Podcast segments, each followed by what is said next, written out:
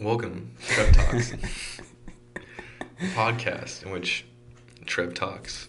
I'm your host, Trevor Larrett, and I'm along with Will Bendur or Bill Bendur, depending on how much you respect me and my brand. which one's uh, the more respected one? Well, I may know about Bill Bendur in the inner circles. So if you're my friend, you probably call me Will. But if you own one of my many books or CD tapes, you'll know me as Bill. Yeah, how's your book? How's your book book been? That's the other. Well, one of the things I was thinking about when I was coming here, obviously, since this is the third episode, and I was the first episode, like, um, I haven't really gotten a lot written of the book. Like, I've written quite a bit. Um, I'm kind of confused on where I want to go with it, what I want to talk about, and I was thinking about how sometimes in life you just get stuck in a rut. Mm-hmm. And I feel like summer's for teenagers. Like you go into summer with all these plans and all these things you want to do. And then it's like start waking up at 10 a.m. every day, tired, not getting too much activity. And it's just like, you know, it's mm-hmm. really easy for the days to just go by without you accomplishing some goals I agree. and that's one of them. So, obviously, not giving up on it, but I've just sort of neglected it. And granted, I have had a lot of fun this summer. I've done a lot of things, um, uh, but it's you know, it's not for nothing. But at the same time, it comes at a cost. hmm Yeah. No, I'm I'm with you on that. Um, you know, summertime's for for the teens. You know, because I I had plans to make a movie this summer, and I had it all mapped out. I had the Mhm. script all done. I was ready to go like start rolling. Um, and then I didn't realize that you know people have lives outside of summer. So like people. How many kids did you want to get into that movie? Like, I mean, if you were trying to get 20 kids, I mean, you don't need 20 kids for each scene, Mhm. but I mean, still, that's a huge scheduling. Um, Well, I have like eight people in the main cast, right? So Mhm. people that recur are recurring, and um, I had about like fifty-five extras, wow. and that's just because like the school scenes, you don't want to see like Mhm. the same three people walking back and forth. Yeah. So I was like, I'll contract as many people as I can to go do that, and then, you know it was a good idea at the time. Where are you going to film at? I was gonna film at Liberty North High School, um, just because it's free, you know, it's Mhm. open, and then all the other scenes I wrote so you can like you know do it um, without having to pay anything crazy. So like, I I wrote like a volleyball scene. I wrote a diner scene, so I can go to like you know the like a volleyball place, Yeah. and then or like Steak and Shake, and then go record there. Yeah. Well, I mean, if it was about a learning experience and you still have the movie, you can at least look at it in the sense that you've discovered the hardest things for directors to get over. Yeah. And, you know, budgeting is always numero uno. So Mhm. working that into the script and the plot is certainly uh, a feat that you've accomplished. So you should give yourself props for that. I am, but I'm not. I'm not giving up yet. You know, because I'm. What I'm gonna do is, I think I'm gonna save it till once school starts because like, filming like a, a day, like a Sunday or Saturday, Yeah. when people are, I know they're home and they're not gonna be like on vacation. It's probably the best thing to do. Yeah. Um, just, I don't know. It's gonna be. It's gonna be a difficult one because I'm not taking hard classes. You know, I'm Mhm. taking like three potentially hard classes, and then the rest are just time consuming. Well, I didn't think the AP classes were that hard this year. No, but uh, like calculus, um. No, I've heard a yeah. lot about that, but I've heard conflicting stories, so I don't even know. Yeah. Well, if I were you, I would get a calendar made right now hmm and just get on the horn with as many people as possible and fill those slots. Yeah, that's what I, I should be doing, but um, I don't know. It also sucks of work too, because Yeah. where I work, You, you won't know. I don't get my schedule until Yeah. Thursday. So like, Is it bi-weekly schedules? it's a weekly scheduling. oh. hmm And I talked to my boss, I asked her um, like how how she's going to handle school and stuff, and she was like, uh, I was thinking about just making a calendar and then you know just put days you can't go, and it's it's gonna be tough, you know, Yeah. because Friday nights are football games, and I'll be on the field recording them, or you know, Saturdays just gonna be like I want to enjoy, you know, high school. I can. Yeah. So it's a toss up. Um, ideally, I wanted to get the movie done at the beginning of summer, but I, you know, I went on that Europe trip, Mhm. and I, Yeah, That you was- came back from the trip, and then it's just like, mhm. you know, you kind of fall off of things. That was that was debate nationals for me yeah, how was because it's like your your life gets shaked up for a really long period of time, and then it's hard to get back into good habits that you had and those plans. That's I what- I yeah. agree because Yeah. before I went to Europe, I was waking up five fifteen going to the gym. Yeah. I got back from Europe and I was like, just gassed, you know. so then, exactly.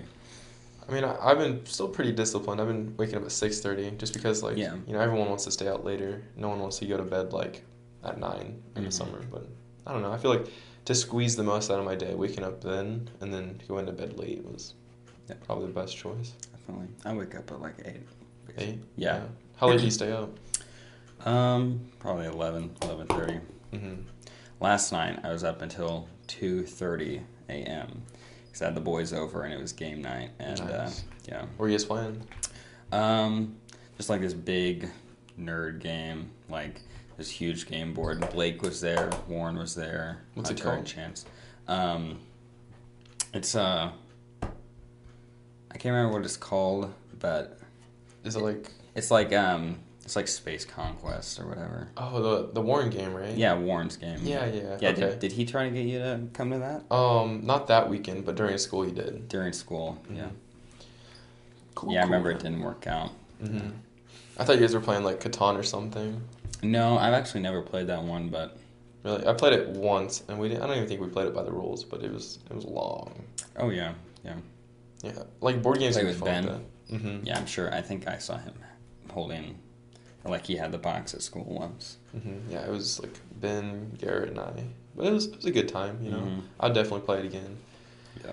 I, I'm interested in trying like Dungeons and Dragons just once. Mhm. You know, like I'm not big into that stuff, but like feel like something you got to try. Well, I've never tried it either, but I mean, I think that we have grown up in a culture that um, sort of knocked things like that, or like there's stigmatisms around um, like games or gatherings between like friends like that, and I think that it's important to get back to that stuff at an age where social media and uh, personal technology control so much of our lives that to have something where a group of friends can get together in person, put the phones down for a while, and just have fun with something physical. I think that's important, and I think that um, even though, like in pop culture and media, sometimes that isn't super cool, hmm I think there's a lot of benefits to it, and I think it's fun. I agree. Um, Yeah. especially like person to person contacts. You know, I Mhm. I would love to do that, but you know, most people just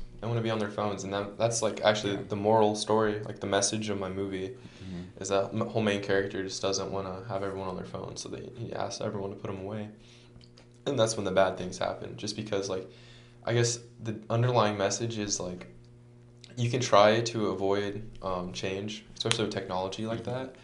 But in the end, if you try to escape it, it won't work out because you're going to fall back. And like, I agree. I think everyone needs to have personal connections with stuff like games and stuff. I know, Mhm. like I've been having so many awkward like situations just trying to talk to people Mhm. because you know we're all on our phones nowadays. We don't talk person to person normally. So Yeah. So, were you saying that uh, like willpower alone isn't going to keep you in something that you want to accomplish? what do you mean? Like you said, um, that like you're going to fall back into it, basically. Oh yeah. So I I um about a year ago uh, during the school year I got off social media right. Mm-hmm. And I was like, I need to focus. Uh, I actually made a YouTube video on this. Not a good video, but it's a video. Um, where I got off social media for a week and. So you know, got off social media by making a YouTube video. Listen to this. I deleted Snapchat, Instagram, Twitter, and Facebook. I kept Reddit, even though it's social media, and I kept YouTube. Yeah. And I think that was another big mistake I had. But I got off all the main social medias, and then I was just like, everyone text me, then we'll make up plans that way. No one wants to do that. You know, everyone uses Snapchat and stuff to communicate. And I found that instead of getting on like Instagram, Twitter, Facebook, and Snapchat, I would spend all that time I normally would spend on Reddit and YouTube. So I feel like Huh. if you got to avoid them, you should avoid them all. But you know, being a, a YouTuber, it, Yeah. it's hard to get away from YouTube. Mm-hmm. And then going back to like the communication things, I think it's it's very difficult to like you, you can text and stuff, but it's much easier when you have a Snapchat group chat where you can just, you know, Yeah. hey, we're going to Sonic, anyone want to come? But I don't know, I think you can work it out. I, I would this summer I wanted to ditch my phone, but you know, it it's almost impossible. Yeah. In, in today's time and I noticed that when I was off, I was missing out on things. Like I missed out on the yodeling kid, which like you know they it's a meme. It came and went. hmm But then you're talking to people and they're like talking about uh, they're referencing something that you don't understand, and Yes. then they look at you funny. Mhm. Yeah. And I think that's the whole falling out of it thing. And I- think it's just a balance. You know. Yeah, I think everything in moderation. Mhm. That's that's the best thing, Yeah. especially.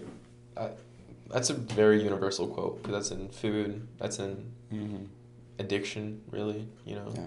Well, and some people's moderation is more than others. Mhm. You know, you have to tune it to yourself, and that requires self discipline, like everything else. But you know, it's it's not it's not something um, new to say. You know, hmm like I think everybody understands that. It's just you know, people are gonna do what they can make themselves do, or choose not to make themselves do. Dis- discipline's a hard thing to do. hmm You know, um, I noticed this like you kind of if you read into things, then it like pushes you to do different things. Because um, I'll just go back to fitness as one of my examples. So I used to be two twenty five freshman year. You know, played football and I Mhm. got I got pretty big. Um, not big big like past two twenty five, but like I got relatively big. Yeah. Um, sophomore year, I started working out, and this year I started being serious about dieting. And um, I used to like track all my macros. I used to do all that, look at my calories, and then, you know, if you're trying to lose weight, your goal is to burn more calories than you consume. hmm And I, I kind of just figured that like, oh, if I just burn more calories than I consume, then I'll be fine. Which theoretically that's true, but you got to look what, at what you're eating What too. calories are they? You know.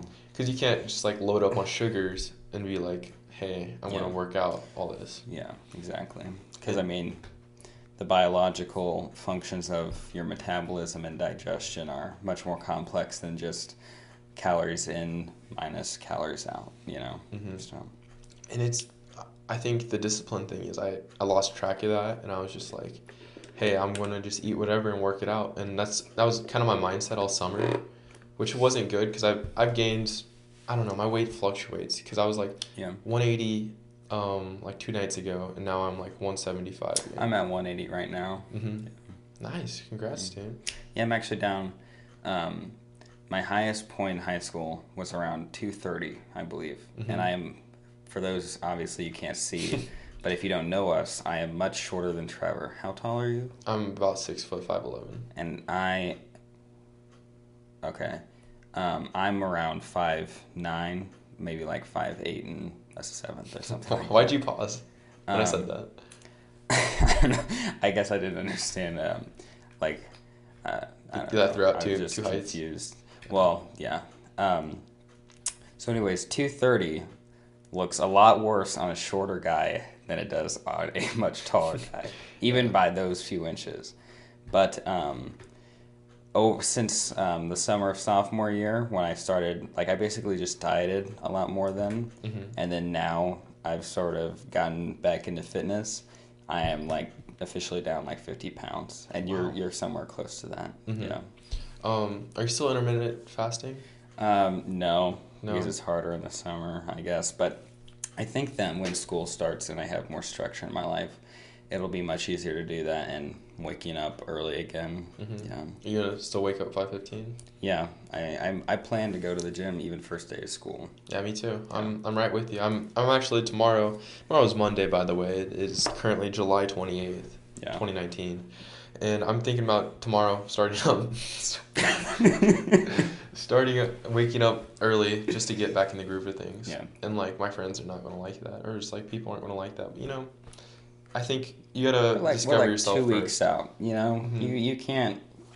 I mean, I understand last minute parties, but Mhm. you can't expect um, yourself to just go to bed at 12 or 1 the night before school starts. I mean, Mhm. you're just to hate your day. That's what I, and a lot of people do that with breaks and stuff. Is that they'll, you know, like last day winter break or something, they'll stay up till like Yeah. three in the morning, wake up at six, and be like, "Why am I tired?" Mhm. Hmm. I don't know. It's it's something else. I'm hearing some Optimus priming going on. That's not good. Something's clicking. It stopped clicking. Anyways, um, we were talking last time we had a podcast about uh, people's perception of success and stuff. Mm-hmm. Um, I don't know what this means. I wrote this on a sticky note and I like transferred it to this notepad. But it says more money equals more problems. Money doesn't create happiness, and what you do with your money is essentially what like Yeah. determines. What are your thoughts on that?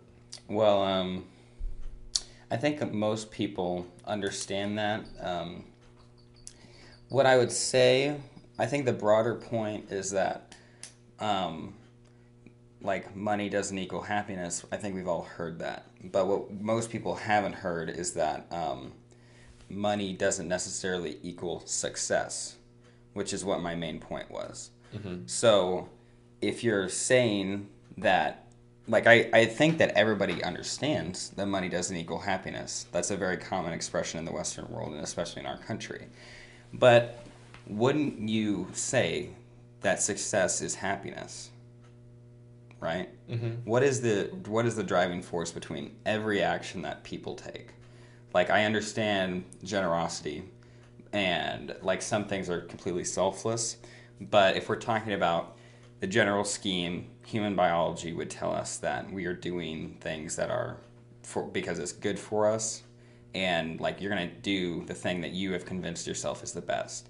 Typically because it'll either not lead you to sadness or like less than happy or it's going to increase your happiness, right? Mm-hmm. So I think that if you if you believe that money is doesn't equal happiness, and yet we see media, television, movies, every time you turn on the TV, it's you know you're you're faced with a celebrity who is seen as an idol, literally an icon, and for sometimes no more than just the money that they make, Mm-hmm. it's like well we have this we have this contradiction in our society that money doesn't equal happiness and there but at the same time money does equal success in a lot of terms. And therefore i would say that if happiness is success you can't really have something that is so self-contradicting. So what my point was is that you can't look at money like success. It has to be seen as a tool for um, breeding happiness in that sense. Because it, you know it goes back to it's what you're doing with your money. So if money doesn't equal happiness that just means that having money like literally sitting in front of you probably won't just make you happy especially if you're used to it. Mm-hmm. Like unless you're a poorer person who's living on the street and you get handed $10,000 you're going to be freaking happy.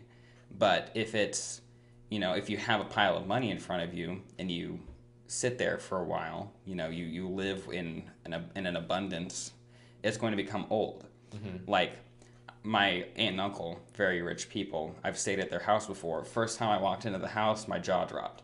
By the end of the week that i was living there i was bored and i was ready to leave. It was you know it's like my house. Mm-hmm. And you know you it's very easy for us to become ungrateful for things. And so what i think money is well first of all i think that money is energy as ev- everything is energy. Mm-hmm. And i think that money itself is like based on what we have given it it is one of the greatest forms of energy in our world. And energy money is energy because it can do something. Money is power money is influence money is whatever you want it to be. Mm-hmm. Therefore if you know that all matter is just energy reduced to a slow vibration and that everything is energy, then what the importance that we've given to money means that it itself is energy because you can do something with it. It's potential energy until you exercise it, and then it's kinetic energy, right? Mm-hmm. And so, if you view money like that, instead of this material thing that brings you short spurts of happiness and then you get bored with it or you spend it on something you don't need and you use money like a tool to breed other people's happiness or to invest it in something that is going to tr- create good in the world and you you see it like a tool i think that's the proper use of money especially in larger amounts. And you see that with tons of richer affluent people like bill gates warren buffett jeff bezos. People who have more money than they know what to do with give it away mm-hmm. because they don't know what to do with it. They like if Bill Gates, if money was happiness and if money were success, Bill Gates would be, or I guess Jeff Bezos would be not only the most successful guy in the world, which some people would argue based on what we view success to be, but he would also be the happiest guy in the world. Guy just got divorced. You mm-hmm. know, I don't think he's necessarily that happy, depending on how he viewed his wife. Who knows? But she initiated it, so. Hmm. So, what I think we see from that, what we learn from the people who have it all, is that if you're striving for that, or even a moderate amount of wealth in your life, which most young hustlers, like in high school and college, and people that uh, are trying to improve their life, I think that they need to realize that um, money is something that should be a tool for creating happiness. Happiness. You can do that by giving to others or using it to structure your life in a way that breeds you happiness. Improving your, your you know your living situation so that every day when you wake up, you don't see like grimy uh, buildings outside your window, mm-hmm. and instead you see a nice beach. That would bring you happiness. Money didn't do that, but money was a tool that you used to do that, mm-hmm. right? Yes. So, obviously, that's all simple concepts, and most people probably are saying to themselves, "Well, I didn't learn a lot from this podcast, or at least so far." But I would ask those same people, "Is that how you think of it, though?" Because if you're not thinking of something in those terms or in any terms, and you realize that your foundational beliefs on certain things are different than what you think is the logical answer, mm-hmm. then that means that you need to work on it more and try to change those foundational beliefs so that when you go out and act in the world and think on things that happen to you, whether you're being actionary or reactionary, you should have foundational beliefs which are affecting your instincts and your choices, whether you know it or not, are things that you agree with. And so, all of that is sort of what I meant by uh, what you wrote down there. I've heard that same thing. I went to a Daymond John like business conference thing. Is that the guy from Shark Tank? yeah. Yeah. It was a waste of time. He wasn't even there. But Yeah. I some Kevin O'Leary did the same thing. I didn't go to it because I knew he wouldn't be there, but uh, I got like an ad or something for that. I got excited. I was like, Daymond John's gonna be here. I'm gonna go check it out. So me, Caleb, and Natu all and Ben, we all went down there, and like he wasn't there, but we all got notepads and stuff. And I I just like deep cleaned my house for some reason. I got really productive, and I just Mhm. fell into a trap. And I found the notepad, and I looked at it, and it it brought back a memory I forgot. And when I was sitting there, and that we were everyone was waiting for the dude to come out and start talking. Um, this like money dude came up, looked at me, and said, "Money is energy." And I was like, "What does that mean?" You know, like I I Mhm. never met this guy. He looked like he was on Quaaludes, like he looks like he's on crack or something. You know, his Or he's just high on life. that could be it too. Sometimes I feel like that, but continue. His yeah, his eyes are like bugging out of his head. He's like, "Money is energy," and I was like, "What does this mean?" then he just like went on and was like, "Dude, I use money as a tool," and I'm like, "Okay." And he said, "Leverage is what what your keys are. You know, like um, if you have connections, you can get more money." It's just Mhm. like, I don't know what kind of back deal stuff you're doing, but whatever it is, it seems to be working. Right. And it, it's interesting that you guys both said that. Um, Did I explain it better than him? yeah, definitely. Right. So I think that's an example of somebody who was told that they could get paid to speak for an hour, hmm and obviously a guy with who believes that money is energy and is acting like he's on drugs is probably going to jump at that opportunity. I think what he meant by connections was um, networking is probably the most important aspect of business because the most powerful commodity in the world is people. And I don't mean buying and selling, don't misunderstand me. what I mean is people have their own natural power, and obviously the human body is the most versatile thing and the most creative thing. Like they literally have intelligence. Mm-hmm. So do you want to invest in everything yourself or do you want to outsource and have networks of people that are better than you at things and they can get the job done? That's why people always talk about networking because they might not even understand it that like everything that they need to have done if they know somebody it just gets done and then they try to explain that to other people who don't have a lot of connections and then they don't understand that Speaking of that, I could have. I mean, I networked out to like other people in our broadcasting class to see if they can help me, and a lot of them were down. But I wish I got some people that were good with like numbers and statistics Mhm. because scheduling would have been like way easier if I had someone else do it and I could just Yeah. focus on the vision, or if I just had other people like you know look at logistics on like what I'll need. But you know, I I'm not I'm not Steven Spielberg. I don't need I, not that I don't need help, but like for now, I think I can do it all by myself. yeah But I can see I see the importance of networking, and I, I noticed that in debate too. Is that a lot of people would recognize me like outside of debate and be like, "You're that guy from debate," even Mhm. though I wasn't great. I just talked to people whenever I could, you know, and you know that I think that definitely drives people farther. You know, having the ability to reference someone, talk to someone, and then get a general idea of what other people want or what they'll do is is great. That's why I'm networking with you. Yeah. Um, I would say that, uh, like, so I went to uh, UMKC about four days ago and uh, for a college visit. And I'm pretty much decided that I'm going to go there. Like, um, I think that it's the right school for me, and they have a great business school, which is what I'm going to go for and get my emphasis in entrepreneurship. Mhm. And, um, like, I think that my when it comes to college planning, I I'm always thinking about um, like that sort of correlates with your you know thinking about your future and your life, and I think that's something that a lot of teens face today. And my opinion on that is, I think that we neglect the fact that sometimes things just work themselves out and sometimes opportunities come that you just can't see. Mhm. Like there are so many kids today that are literally saying, I'm going to go to this college to get this degree, then get this job, then make this money.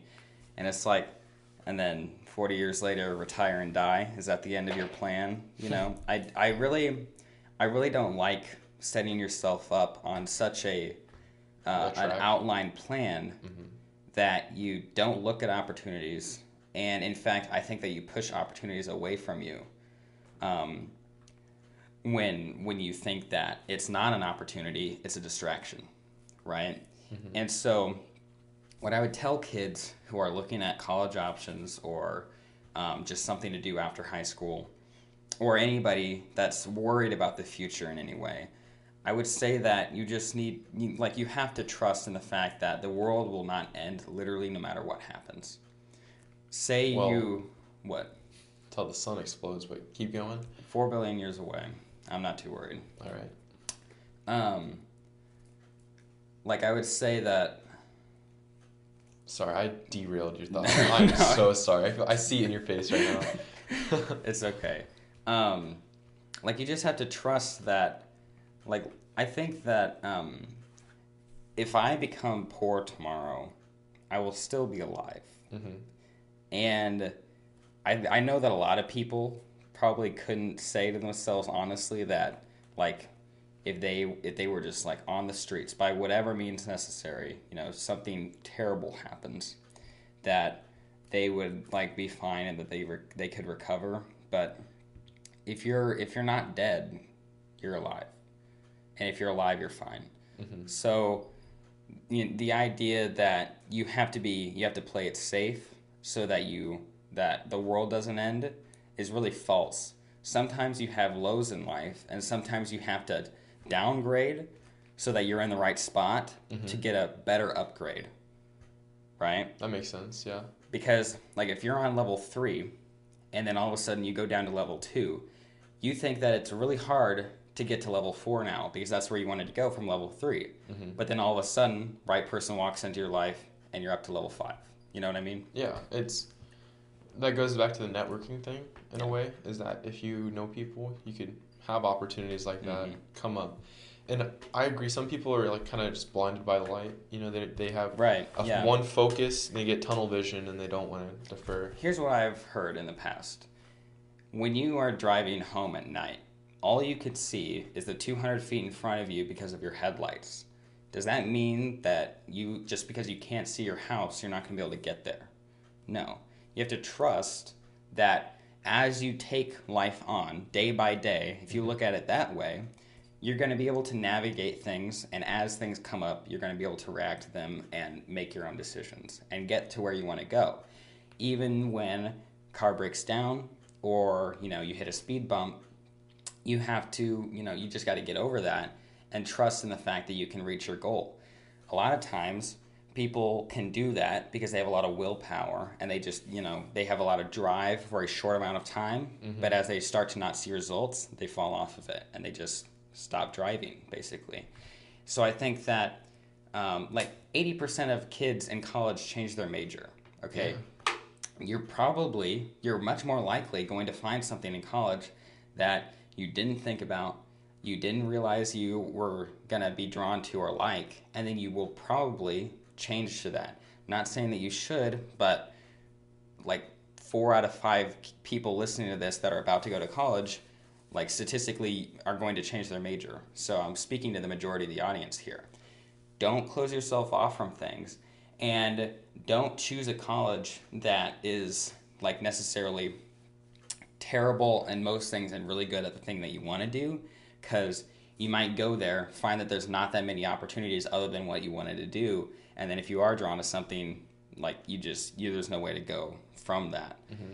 So i would say just you know trust in yourself trust in your ability and realize that at the end of the day it's never the end of the world and if it is you're it's still fine like you're you're gonna be fine no matter what some people live hard lives and they learn from them you know I agree, and like that way of thinking has a lot of pros and a lot of cons. And the only cons I'm thinking of is something I'm kind of going through right now, and that's like my ACT score isn't quite where I want it to be. You know, like I, I know I can get it up. start thinking it is hmm That's the way I'm thinking. I'm like, it, this should be fine because the college I'm looking at, the college that I think offers the most opportunities for what me, score do you need they don't on their website. Uh, let me let me look that up. Whenever I visited that college, I'm look, talking about the University of um, Texas at Austin. Um, they they I was talking to the admissions guy, and the guy was like, "Yeah, we don't we don't look at ACT score. We factor it in." And they say that they they look at people as a whole. Does that make sense? So Mhm. they look at their clubs, their activities, their um, accolades. but you stuff. want a higher score right Yeah, essentially. what do you want Mm-hmm. Oh, what do I want?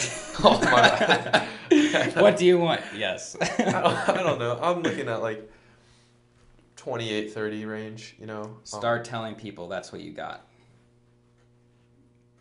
really? you want to hear a story Let's hear one. My pre ACT was a 21. People asked me what my score was on the ACT before the free one. That was the only ACT I'd ever taken. Mhm. But I'm in those intellectual circles, you know, all the try hard kids, right? Sure. Jackson Crop, Aaron Warren, you know, all those people. They're uh, they're like, Will, what's your ACT score? You know, or what colleges are you looking at? Oh, I'm looking at UMKC. I can get all these scholarships if I with my 28 ACT. What do you have? I was talking to college recruiters. What do you have? 28. I didn't have a 28. I took the test, got it back. That's the exact score I got. Trevor, I'm about to share with you a secret to the nature of the universe Oh, okay. Let, let's hear it. and life itself. 42. No. Although God is 42. Yep. I'm going to write that down. Write that down. on it. And I'll explain it later. Okay. Circle it actually, because I this is what I've wanted to talk about since the first podcast, but there's not been a really good way to get into it. But I'm about to explain something that literally gets me whatever I want in my life, and it controls everything. Oh no, I think I know what it is. What? Is it the thinking? yes. Yeah. Elaborate. Elaborate. Okay.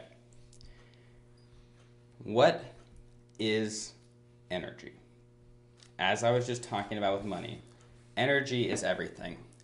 It is always going into form, out of form, can never be created or destroyed, and is literally what makes up the entire physical universe. Okay. Ask a religious person what God is. Always moving in a form and out of form, can never be created or destroyed, always was, and all that there ever will be is literally the creative force of the entire universe. Energy is everything. And as we learn from modern medical technology, energy is found in our thoughts. And slightly different from what I was telling you about, like changing your thinking to change, like um, like your outcomes of the day or whatever. Mm-hmm.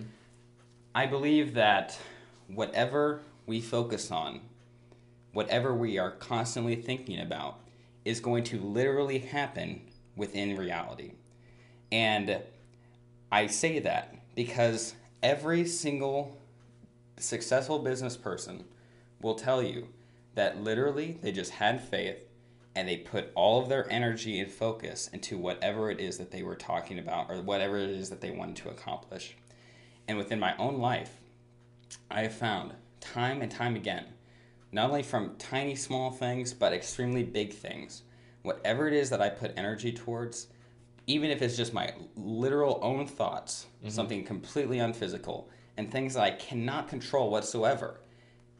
Circumstances, happenstance, opportunities, things just simply happen because of it. And I cannot explain it. But then again, I also can't explain how energy works in a light bulb. I don't understand how my car runs. I'm not a mechanic. And yet I enjoy the benefits of it. Mm-hmm. So I what I what this is known as is called the new thought movement. It's not my own philosophy. Okay. People for a very long time, ever since like the 1800s, have been thinking that our thoughts can change things. You've heard the term mind over matter, correct? Yes. Everybody has. All the time. Well, most people think of that as just willpower, getting through something, um, things like that. But I think it literally means, like, it started back in the 1800s. This doctor told his patients to just say in their head, and sometimes out loud, I'm getting better, I'm getting better, I'm getting better. You know, mantras, affirmations, whatever you want to call them. And they just did that for a very long time with a placebo or like some or even no medical treatment mm-hmm. basically. Like there is nothing that conventional wisdom or physical biological thinking would say oh that's what made them get better that would have done that within rational terms or what you would define as rational. Mm-hmm. And a majority of his patients got better just simply from that. Much more than the norm especially back in the time when medical technology like was really non-existent. It was basically medical philosophy, and um, like uh, you could say that they used like homemade remedies and um, medicines that you can make with the natural environment, things like that. Uh, like their their thinking was very limited to that, but this guy just had that idea and had amazing results. And ever since then, people have been talking about. Um, like how the the thoughts that you're thinking will typically create more of what it is that you're thinking. Mm-hmm. So, if somebody is saying to themselves that, or like you get a get a bill in the mail and you're thinking about debt, you're worried about money, you're probably going to continue to have a scarcity crisis, or you're going to have financial problems. It's going to continue for you. But even when you get that bill, if you're thinking to myself, I'm living in abundance, there's an avalanche of money just flowing to me every single day, you know, shit like that. You know, call it bullshit, call it, call it whatever, you know.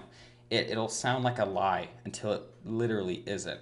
Mm-hmm. And then things will change for you, and you will start to have less financial problems. I know that you know, not a lot of people like to trust the snake oil salesman. However, I sort of just jumped into it to see what would happen.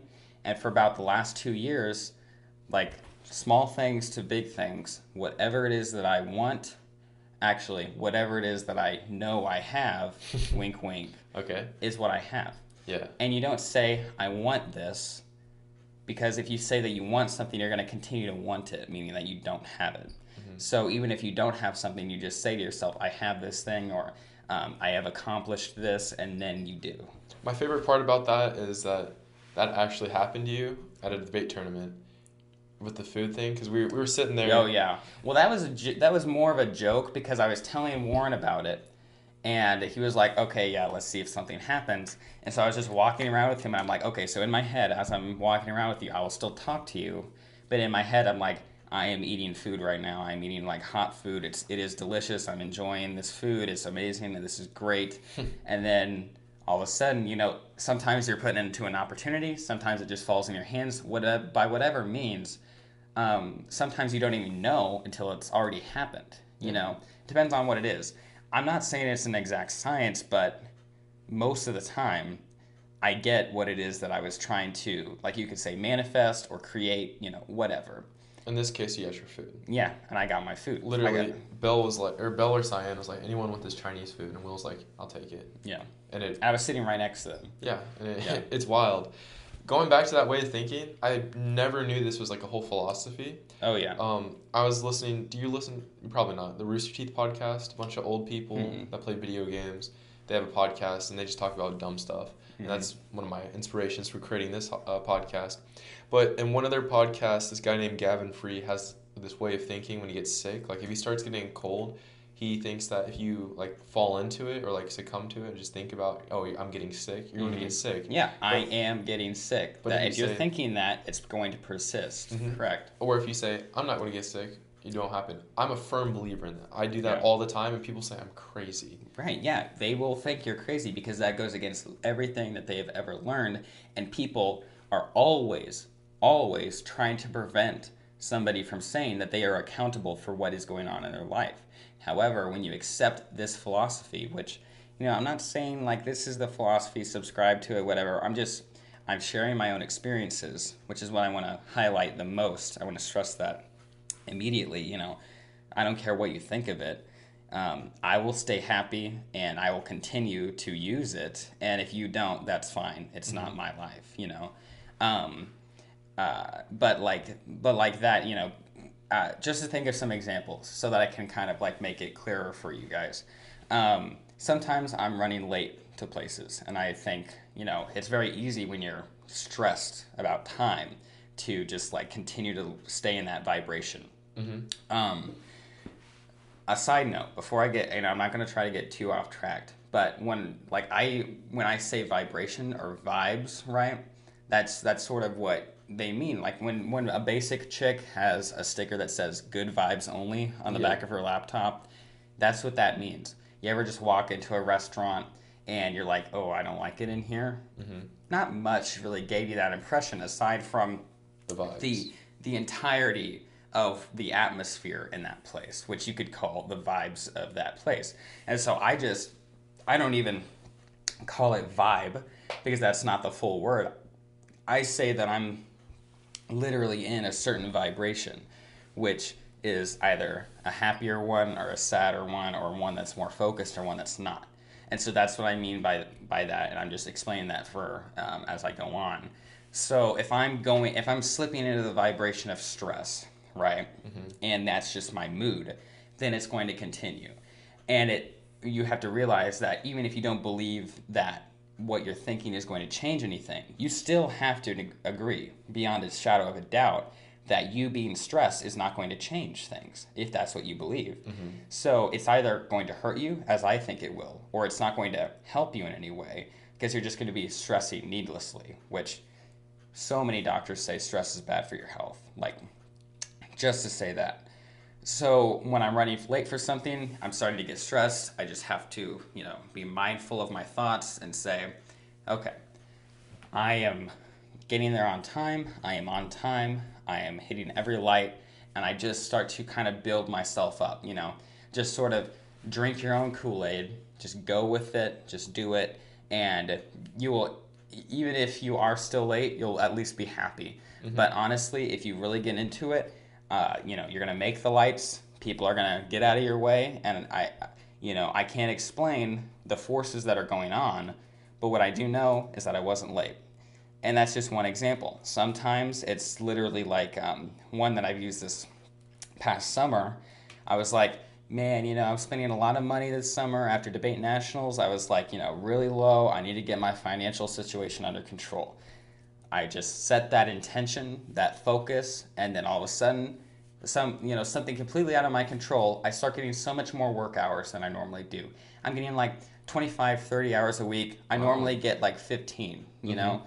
and it's just like I had nothing to do with that. But as soon as I start thinking in this new way, things just happen for me. Boom, just like that. When it comes to fitness, most people will say you can't make that argument. You get up, you go to the gym every day, that's why you're fit. Not because you're sitting in your room affirming to yourself that you're fitter than you actually are. Well, what is it that gets me up in the morning to go? Is it the fact that I'm just a biological meat sack that has absolutely no spirit whatsoever, and I just go and I just do something and that's all that there is? Or is there some sort of willpower that gets me to wake up and go? And do those affirmations make me the person that I need to be so that I'm ready and I'm like excited to go to the gym and get fit? Like that that's how that can work sometimes. You know what I mean? I yeah, I hear you. I'm hearing it, dude. Yeah.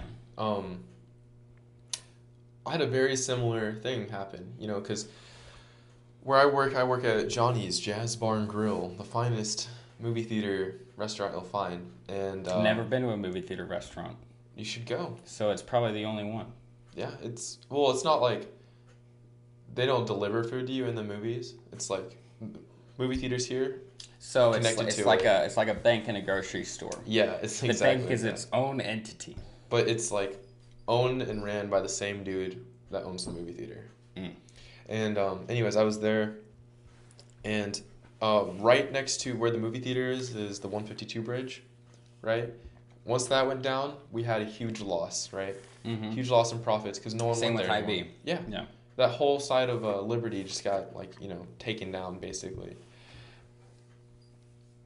And it's it's uh We're good. yeah. Okay. We- Sorry, folks. I uh, I wanted to make sure that we were recording, so I was asking Trevor something. Yeah, we're, I think I hope we're recording because this is a great conversation. Um, but we had all this profit loss, and then our managers came up to us one day and said, "Hey, we're gonna have to start making cuts on hours."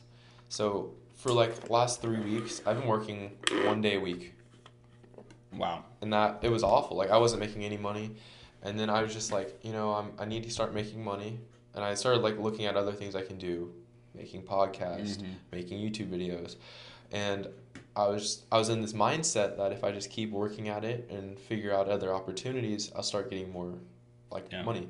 Well, turns out I get my schedule this week. I'm working every other day now. So I I don't know what happened. I think it was Mhm. the whole mindset thing. And I guess like you you it's not like it's necessarily you were sitting there and it doesn't have to always be you know sitting in a med- in meditation completely reaffirming out you know this this this mantras whatever it can just simply sometimes be you sitting down and saying okay this needs to be my new focus. I'm setting this intention for this thing to happen. And then things even out of your control things that are you know you wouldn't even expect just happen for you. And that's you know i can't explain it. That's just my experience. And you know you have a very similar one to one of my examples. Mhm. And I think the the only the strongest counter argument I can bring up is something Warren brought up, and um, like let's transfer this whole uh, new thought movement mm-hmm. basically into the medical. Like I was talking about falling into sickness, you can those, those can just move back and forth Yeah. basically. Well, Warren's whole thing was people had that same mindset when it came to the plague, and they're like. Oh, God will save us if we just believe we won't Mhm. die of the plague, but they still died of the plague. um, well i would like i'm not an expert on what people were thinking and i know i mean sometimes we don't even know what our own thoughts are right and we don't have a lot of control over them um, i would say that if people are living in fear which during the plague is probably more likely than they were having affirming belief thoughts. Um, and you could add on to that that um, they believe that they were being punished by God. It was probably um, a lot more of uh, a, a thing where uh, people believed that they either deserved it, like you had people running around lashing their own backs, things like that. And so, if if you're buying that argument, um, I don't think that that would. Nec- I think that that would probably, if you if you look to uh, my philosophy about like the mindset thing, that would probably just bring the disease to you a lot quicker than um, being more affirmative than rather than negative. Mm-hmm. And if you're afraid of something, it will most likely persist because you are adding energy to it instead of away from it. Mm-hmm. Like the, the belief that God will save you is um, actually a fearful thought. Save you from what? Right? God's going to save me from the plague. God's going to save me from the plague. Plague, plague, plague, plague. You're not saying God more than you're saying plague. You're saying you're adding more energy to the plague. You get the plague. Um, you want to know a global example? Let's, let's hear it. Mother Teresa always said, Don't bring me to an anti war rally, take me to a peace rally. Mm-hmm. The 2016 election, even though I will say right now I supported Donald Trump, and I still do, as I would support any president, um, he, he won despite what most people would think, right? Mm-hmm. But he got the majority of news coverage, even though it was negative his name was said way more times than any other candidate. More people heard his name, and so much more energy was put towards him because it was, even though it was trying to stop him, if more energy is going to one candidate than the other, then that's what's going to happen. If more people are fearful of Trump getting elected, then more people are happy and excited for Hillary to get elected, then Trump's going to get elected. Wow, I That's how that happened. dude, that's that's a great example. Holy cow. Yeah. And so you you know, we always heard there's no such thing as bad publicity. Well, Trump definitely understands that and he mm-hmm. continues that even though he's already president and he did that all throughout the campaign and obviously it paid off for him. Like not great for his image, not great for the country in many situations that I won't even deny.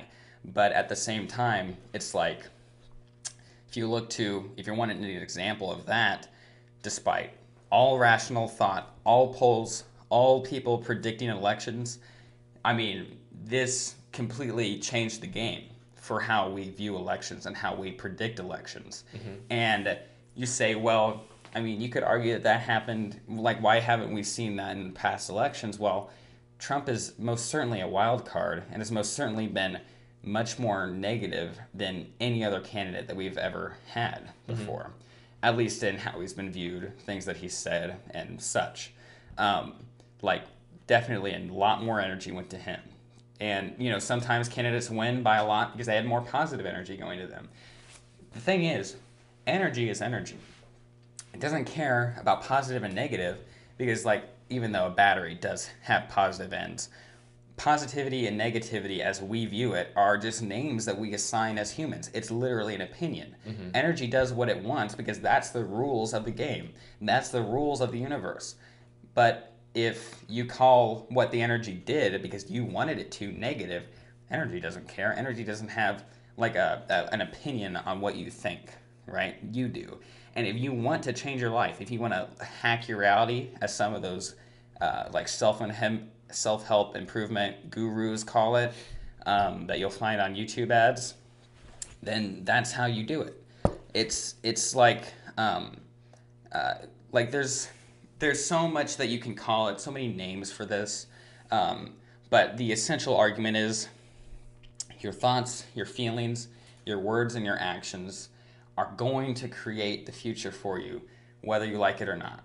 And for somebody listening to this who wants to incorporate this into their life or wants to learn more, literally just type in New Thought Movement, Law of Attraction, Manifesting, any of those things into the internet, and you're going to find a pile of stuff to sort through.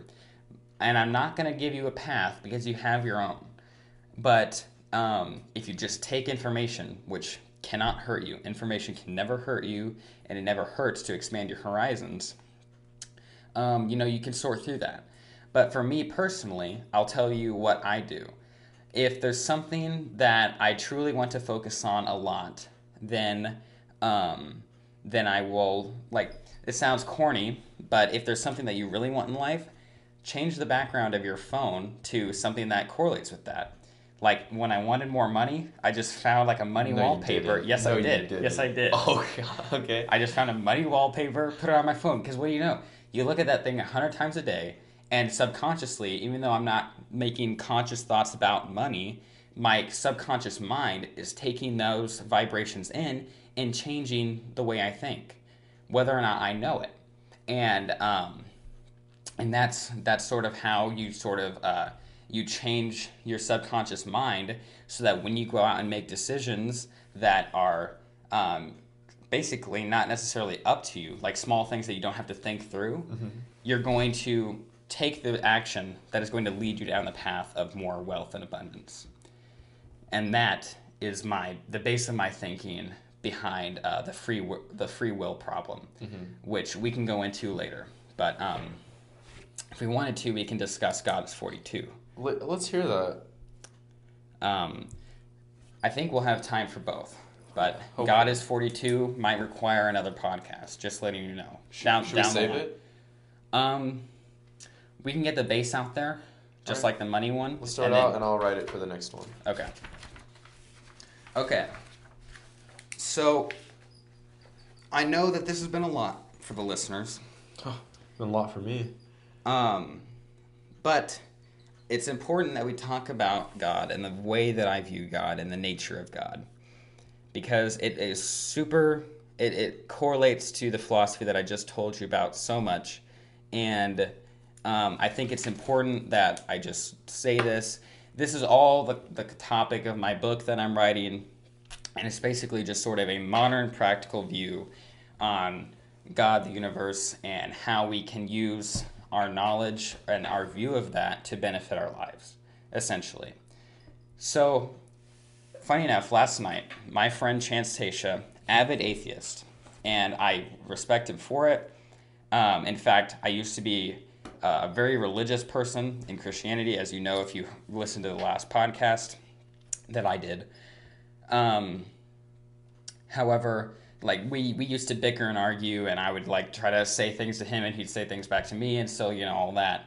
Um, but last night at this uh, this this game that we played and uh, hang out, um, he brought up this this this joke slash like stab at religion where he said, um, if if can God heat up a burrito so hot that not even he can eat it? Right? Because it's sort of like the contradiction. unstoppable force versus immovable object thing, right? Mm-hmm. You know, can't you you can't have both. But in a theoretical philosophical sense, when you can, you know, create any situation, it just, you know, it's it's a contradiction. It doesn't work. And so I believe that this is the the worst thing that is harming Western the Western world right now. This is the number one threat to our ability to progress. And I know that capitalism has been keeping us going for a real long time, but I think that the next frontier is sort of our spiritual mind and how we view ourselves and the, like our space. I think we're going to progress um, in that by uh, exponential amounts as we go into the future. And what I mean by this is the Western world views God and the universe as separate from ourselves. That's one of those fundamental beliefs that I was telling you about before. I believe that God is the burrito and that you and everything else is God. God is everything because God is energy. And that's that's essentially what I believe God is. It's not an invisible man or some sort of like uh, personality that rules and controls the universe. God is everything, and we are a part of God's consciousness, which has literally stopped our memory and erased our memory before our life so that we can come into a physical reality and learn about things from a perspective that doesn't know that we're God. So, okay. it's kind of like are you trying to say like um in Mormonism there's the veil of like ignorance where like once you pass through that the like I don't even I'm not a Mormon, I wouldn't know, but you pass through like a stage in life where you're not a part of God anymore and you're into the physical world. Is that what you're Um, alluding I, to? I don't know about that part of Mormonism, I'll be honest. What I'm saying is that I believe. See, we have this problem in theology. There used to be nothing that existed, and yet things exist. So we have to try to guess as to what happened. I believe that um, the only thing that could spawn from nothing even though you could call it the Big Bang, Mm-hmm. there would have to be some sort of supernatural um, force to that. And we, when I say supernatural, I don't mean like ghosts or like something um, outside of physical reality in that sense. What I mean is like other dimensional things. Like scientists know that there are other dimensions. In fact, we have proven through quantum computers and um, multiple multiple technological uh, studies and research that the the possibility of not only other dimensions but other universes existing is extremely real. And not necessarily real because we can't prove that it's real but the possibility of that is so high that it's it's like you can't discount it. And so my view is that if if god is everything then that that's because the one thing that could come out from a void of nothingness, which even nothingness is something because there's a void, right? Very hard to think about, but you know it's very confusing. Um, like that thing would have to be able to create things, right? And if that thing were all that existed, it would have to create, be able to create more of itself, right? So if that thing just simply exists, and it can create more of itself, which it would have to do because it came from nothing anyways, then it would probably have to be conscious so that it could do that. And not, like, not, uh, I don't know what you would say, like, sustain itself, essentially. Um, and I, the, the thing that I want to stress here is I don't know, I was not there. Um, and I, I say that from my current perspective um, as a human being.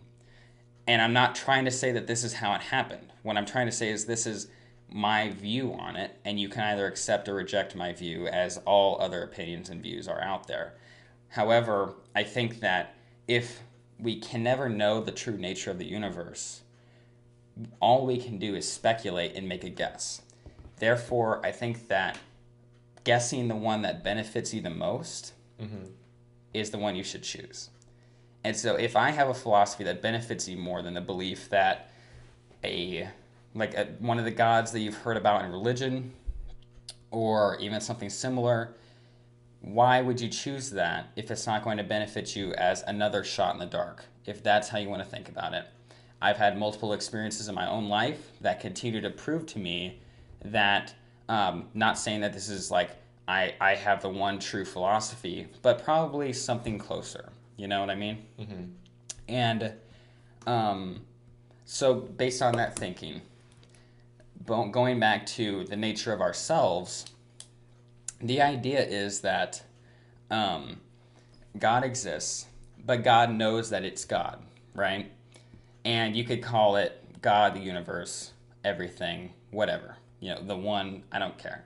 Everybody has a different name for it, and everybody thinks about it differently. Just, just understand that's what I mean by God.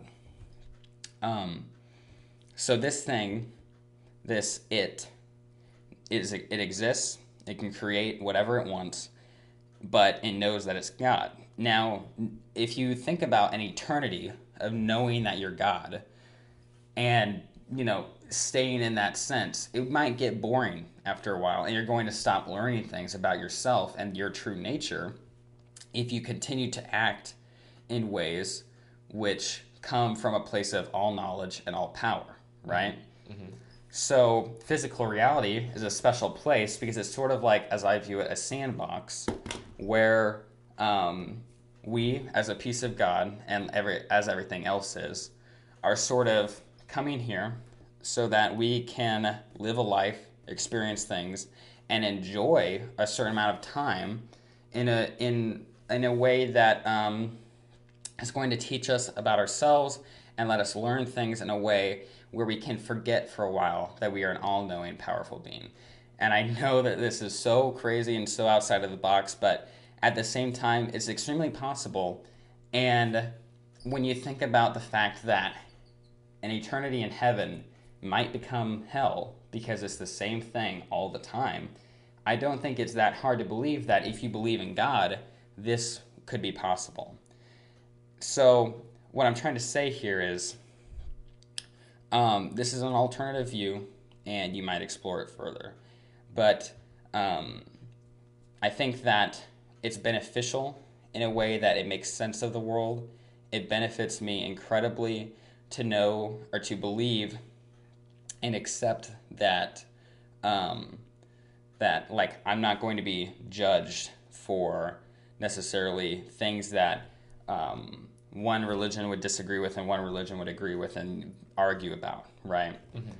You follow your own path, and you have to remember that in in every movie, you got to have a villain to have a hero, yeah, right? Of course. If they were all, if the world was full of heroes, then what would we be here for? You wouldn't learn jack shit. And if there weren't any natural disasters, you certainly, I mean, like we would just, we might have overpopulation. If there was no starving, the world would just end. You like you have to realize the yin yang of life. And I know it sounds hard for me to say that as a privileged white guy in uh, the middle of the United States, who's never really wanted anything or faced any sort of um, real obstacle in life. But at the same time, it's like if if you accept this worldview, you you would know or you would see it that even though things aren't great, they're perfect for being not great. And that's something that I think most Americans believe in. Mm, because you're not you're not dead. You're still alive. Yeah. Which this podcast circles back. Birth and death are the same door. You're just walking in two different directions. Okay, that's interesting. Makes sense. Yeah, that's a way. That's. Hmm.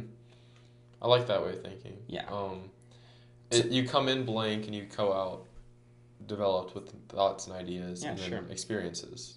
I, I mean, I don't. I'm not going to predict or state that I know how things work.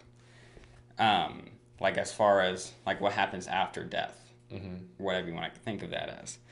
But what I am saying is that it's entirely possible. It benefits me, and um, I think that it's honestly the best theory that we have yet. And I think that um, by those standards, you you should at least explore it more. And some people think that that is crazy and outside of the box, but to put this into perspective, Trevor, have you ever had a dream that in the dream you believed like it was real?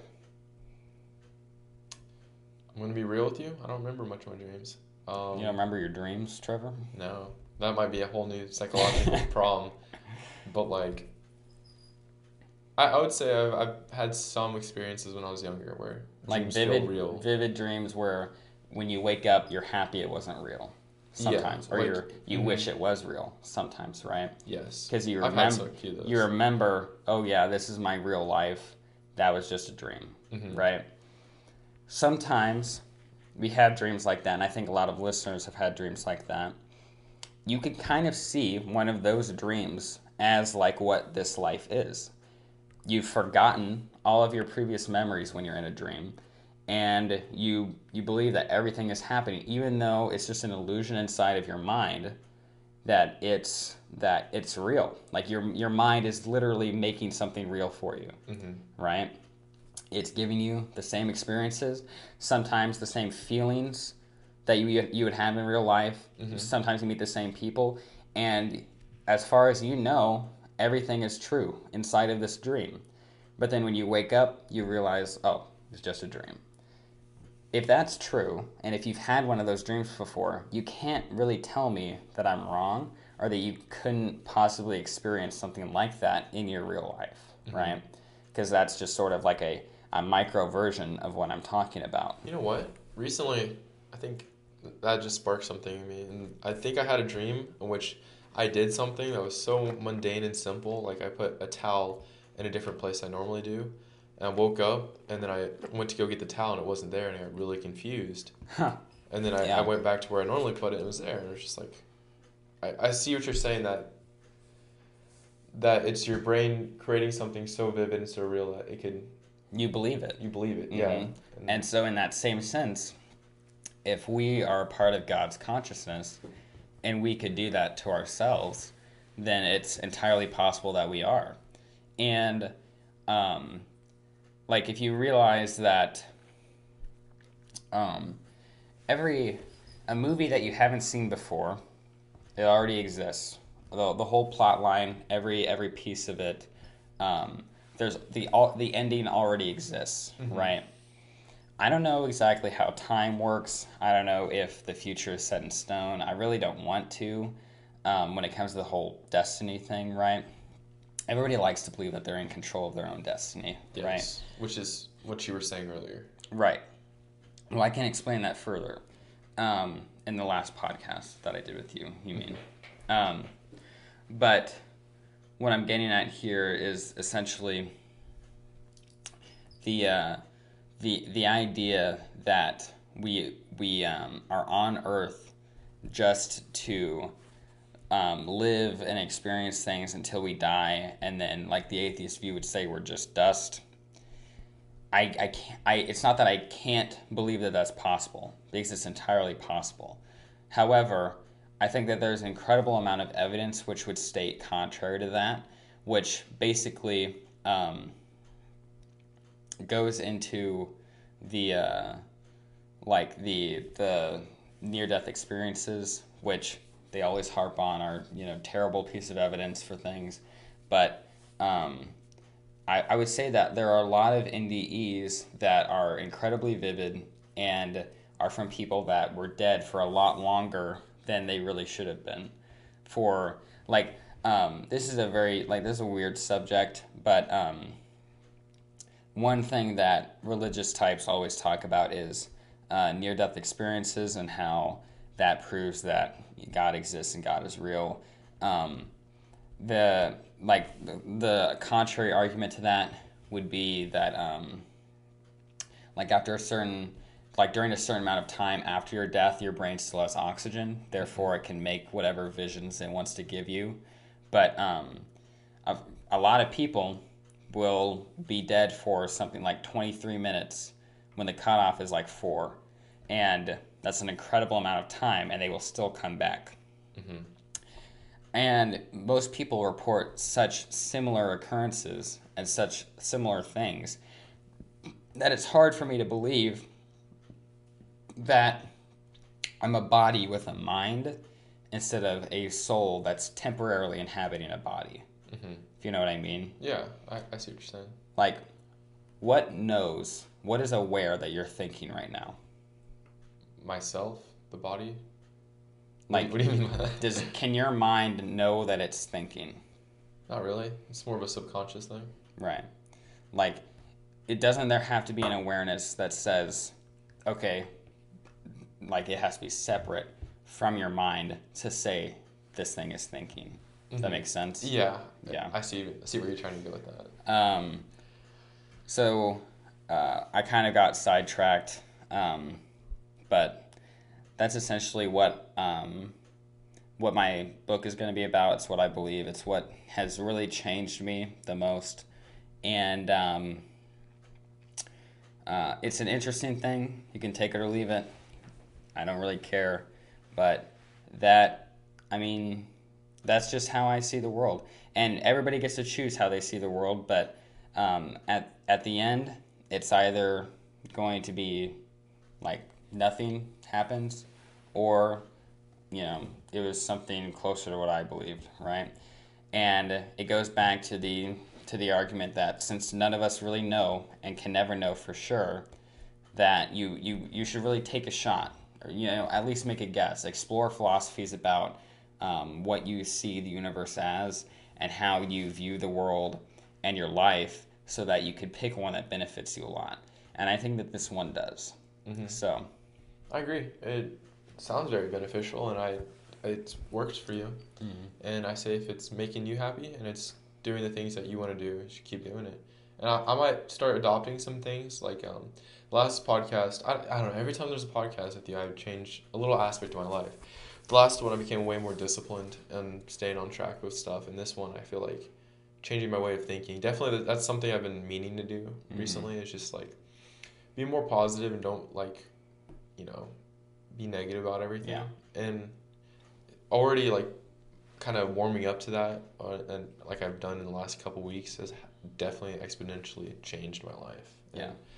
You know that's why I I just put this idea out here to like you know one example is this podcast right here. It's like I was talking to a couple people. I was like, hey, you want to make a podcast? And then it happened. You know, Mm-hmm.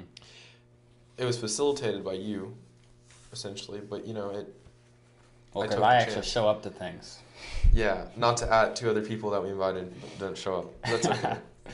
So when we were actually out there in the library, I noticed you were returning a couple books. Mm-hmm. Were you reading those? Yeah, I was reading um, Tony Robbins, who, by the way, extremely successful person, um, and is a vehement believer in New Thought Law of Attraction movement.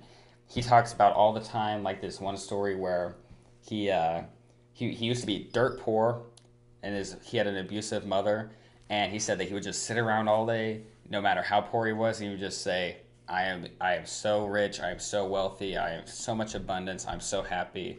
And obviously, that's exactly what he has now, and um, he's helping so many people too with that. And it's like you can knock whatever you want, you can believe whatever you want about the that philosophy in particular, or your own philosophies, or what other people say, but the rich are going to stay rich, the happy are going to stay happy, and if you reject that you have control over that, then you can stay poor and sad if that's what you choose, right? It makes no difference to me or people who are using this to be successful. So, I mean, that's just sort of how I viewed that. But yeah, I was reading Tony Robbins. Um, he wrote a book, his bestseller called Money Master the Game, and there's a lot of great information in there. Um, another one was about uh, personal finance because I'm taking that class next year, so I was just Really? reading up on that. Yeah, senior year? yeah, I feel like you're gonna get more out of it than what I did because I took it over the summer. yeah. I mean, it's it's not that important of a class for people that are competent, but um, it's uh, I just don't like taking classes over the summer. Plus, with debate nationals, I don't I don't think it would have worked. So, yeah. Definitely. How how'd nationals go? Um, I, I mean, I didn't, I didn't break it anything, but um, it, it was fun when I wasn't competing. Competing was kind of a drag, but Really? Dallas was fun. It was hot, but you know the pool was good, and, and I mean, I mean, yeah, I would say it was worth it. Yeah, I mean, it's a free trip, so Yeah, you're, Yeah. you're not wrong. Did you want to talk about more of that free willpower, or do you think you covered everything? Uh, we got time. Because we got about, yeah, 15, 20 minutes. I, I can bust it out. All right, let's Okay. bust it out. So, one of the greatest problems in philosophical thinking has always been do we have free will?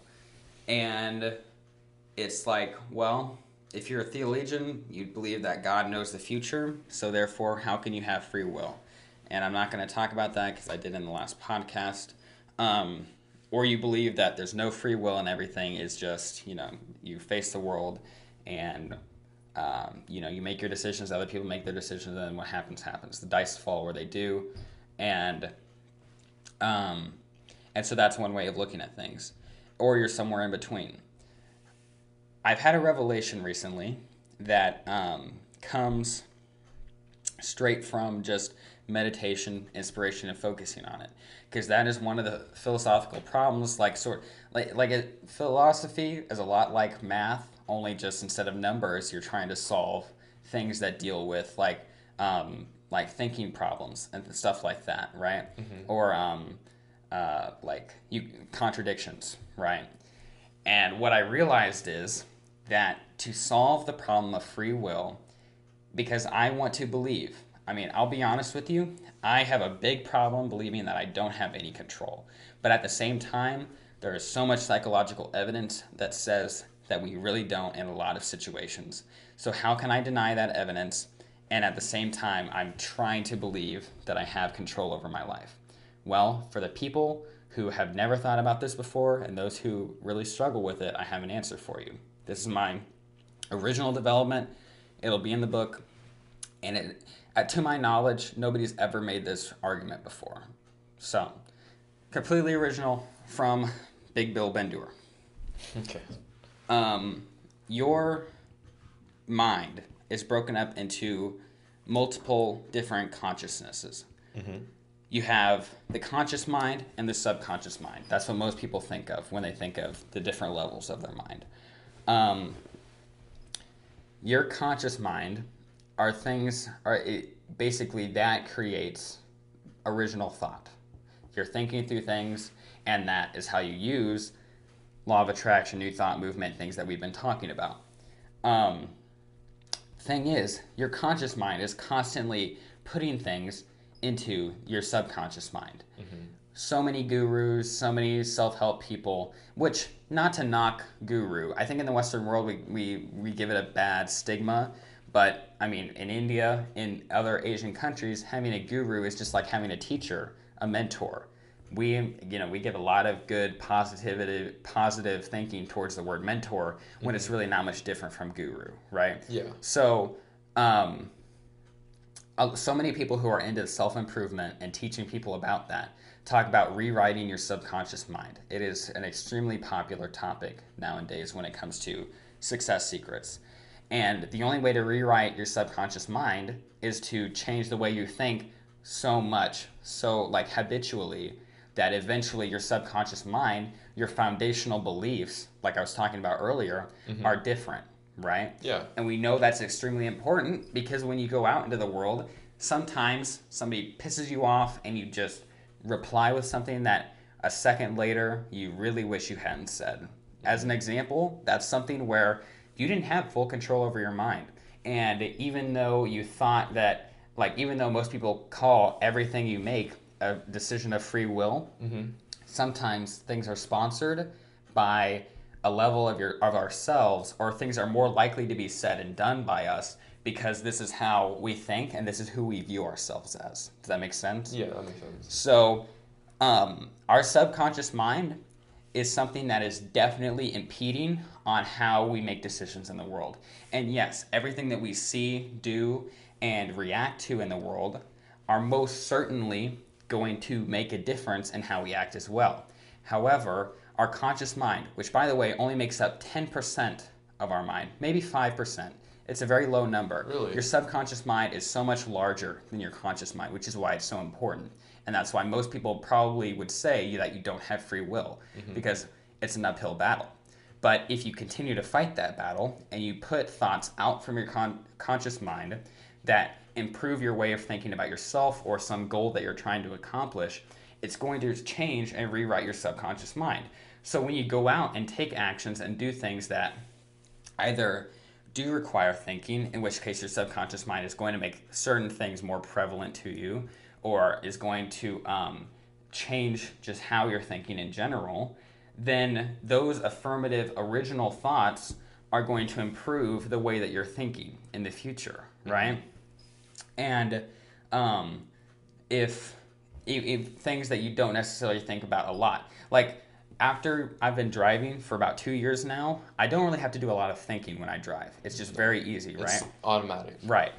Um, and so, just like that, it's like my subconscious mind, after driving for two years, is very good at just driving without me, like, constantly focused on every little thing or worried about things. Mm-hmm. Like, it's very just, it's just steady because it mean- knows exactly what to do. You should still be focused. No, yeah, I'm not saying don't be focused. I'm But, saying like- you don't have to be thinking to Yeah. drive, mm-hmm. right? You don't have to be working through the problems of driving, right? Mm-hmm. It just kind of goes on in the back just it just goes right and you could say the same thing when you're listening to music but doing work like your brain is hearing everything that the music is saying you're just not focused on it right um, and so basically the free world free will problem is solved in this way you do have free will over your thoughts and those thoughts come from your conscious mind those thoughts affect your subconscious, which, whether you like it or not, in many situations is going to be much more powerful than your very small conscious mind. And therefore, you're going to act in ways which you might like or might not like, and might set you up for opportunities or will hurt you, but it all stemmed back from your conscious mind. Now, if you've been listening, you might realize that the problem with this is that if your subconscious mind is going to be aiding your conscious mind, then how do you say that the thoughts that come from my conscious mind are going to improve my subconscious mind if it's just a circle, right? Yeah. So the thing with that, the, the, the way that I respond to that is, is that the conscious mind becomes very different within meditation. And I know that this is sort of like dancing around the question, but there you have to realize that there are alpha, beta, theta, and gamma waves that run through our brain. There are many different states that our brain is in. And then sleep is a different state. You that you call that fifth state. Mm-hmm. So the best time to rewrite your subconscious mind is when your brain is very relaxed, your body is still, and there's very, very little things to think about. That reduces the subconscious mind, brings out your conscious mind, and makes it more powerful. You can't, I, I realize that when we talk about intellectual things and intellectual conversations that try to solve these problems, it's it's like it's hard for me to make a solid argument if it's like if I have to constantly dance around and argue all these different things, but like the truth is complex sometimes, and so I'm trying to explain complexities to the listeners. So if we realize that our brain goes into different states, I would argue, and I'm like proven in this, that there are states in our brain where your subconscious mind has very little effect on your conscious mind. And you can use your conscious mind to rewrite your subconscious mind a lot easier in that way. I believe it's uh, theta mode when you are very relaxed, but you're still conscious. I might be wrong on that, but just know that like there's there's five different states that your brain can be in and different it's like literal different brain waves that are going through your your actual energy and um, your your mind is physically and mentally different in these states. And so if you if you understand that then you realize that yes when you go out into the world each day your free will is very much different. And you don't have as much of it as most people would like. However if you want to set yourself up for a predestination, like I talked about, then work on rewriting your subconscious mind to be different yourself and affirm your abilities or affirm the goals and the things that you want to have in life so that you set yourself up to get those things. Mm-hmm. Because if you believe and you tell your subconscious mind that you can do that, then your subconscious mind, as you go out and work and do whatever it is that you want to do in the day, is going to have tiny domino effects that lead you toward that path. The guy that wakes up and says, I am unstoppable, I am unstoppable, I'm going to do this thing, is going to be much closer to his goals than somebody who wakes up and either doesn't care or believes against himself, right? Nobody can disagree with that.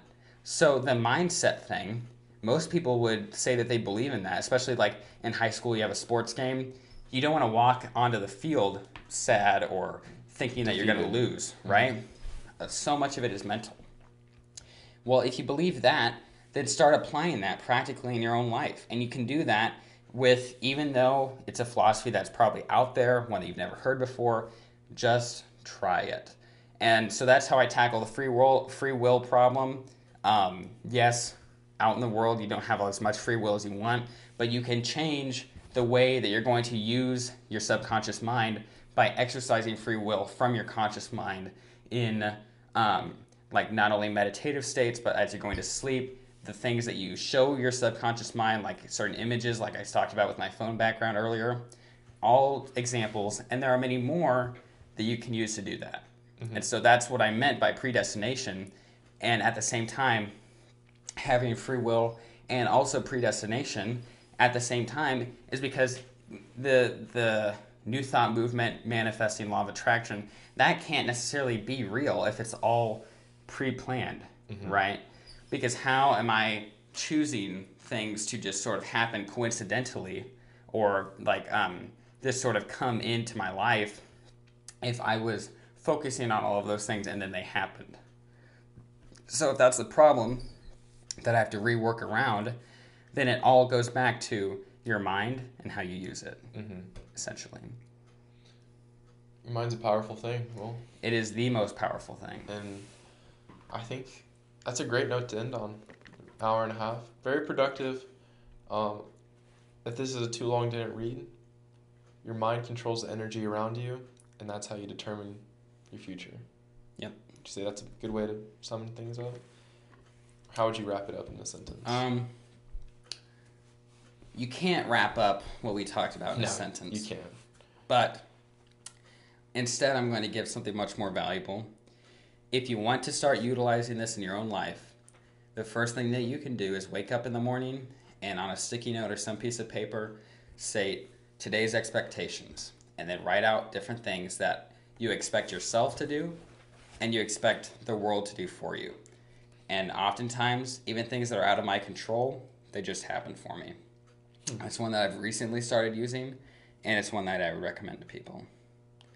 Uh, on top of that, meditate more, affirm yourself, believe in yourself, which is a super huge cliche, but cliches are just things that are true that we joke about. And um, uh, aside from that, uh, go out and make radical action and accomplish your goals. That that's all there is to it.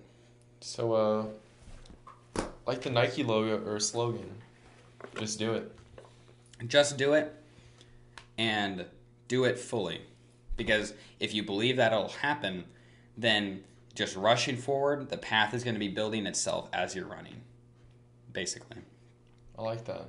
Well, thank you, Mr. Bender. That was a, Terrible handshake, but you know. you know, it gets the job done. Well, appreciate this. I appreciate you guys listening to Trev Talks, episode three. Great conversation, a lot to take in. Um. I'm still processing with it, what you just told me, but you know, hope you guys enjoyed, and uh, I'll see you guys next episode.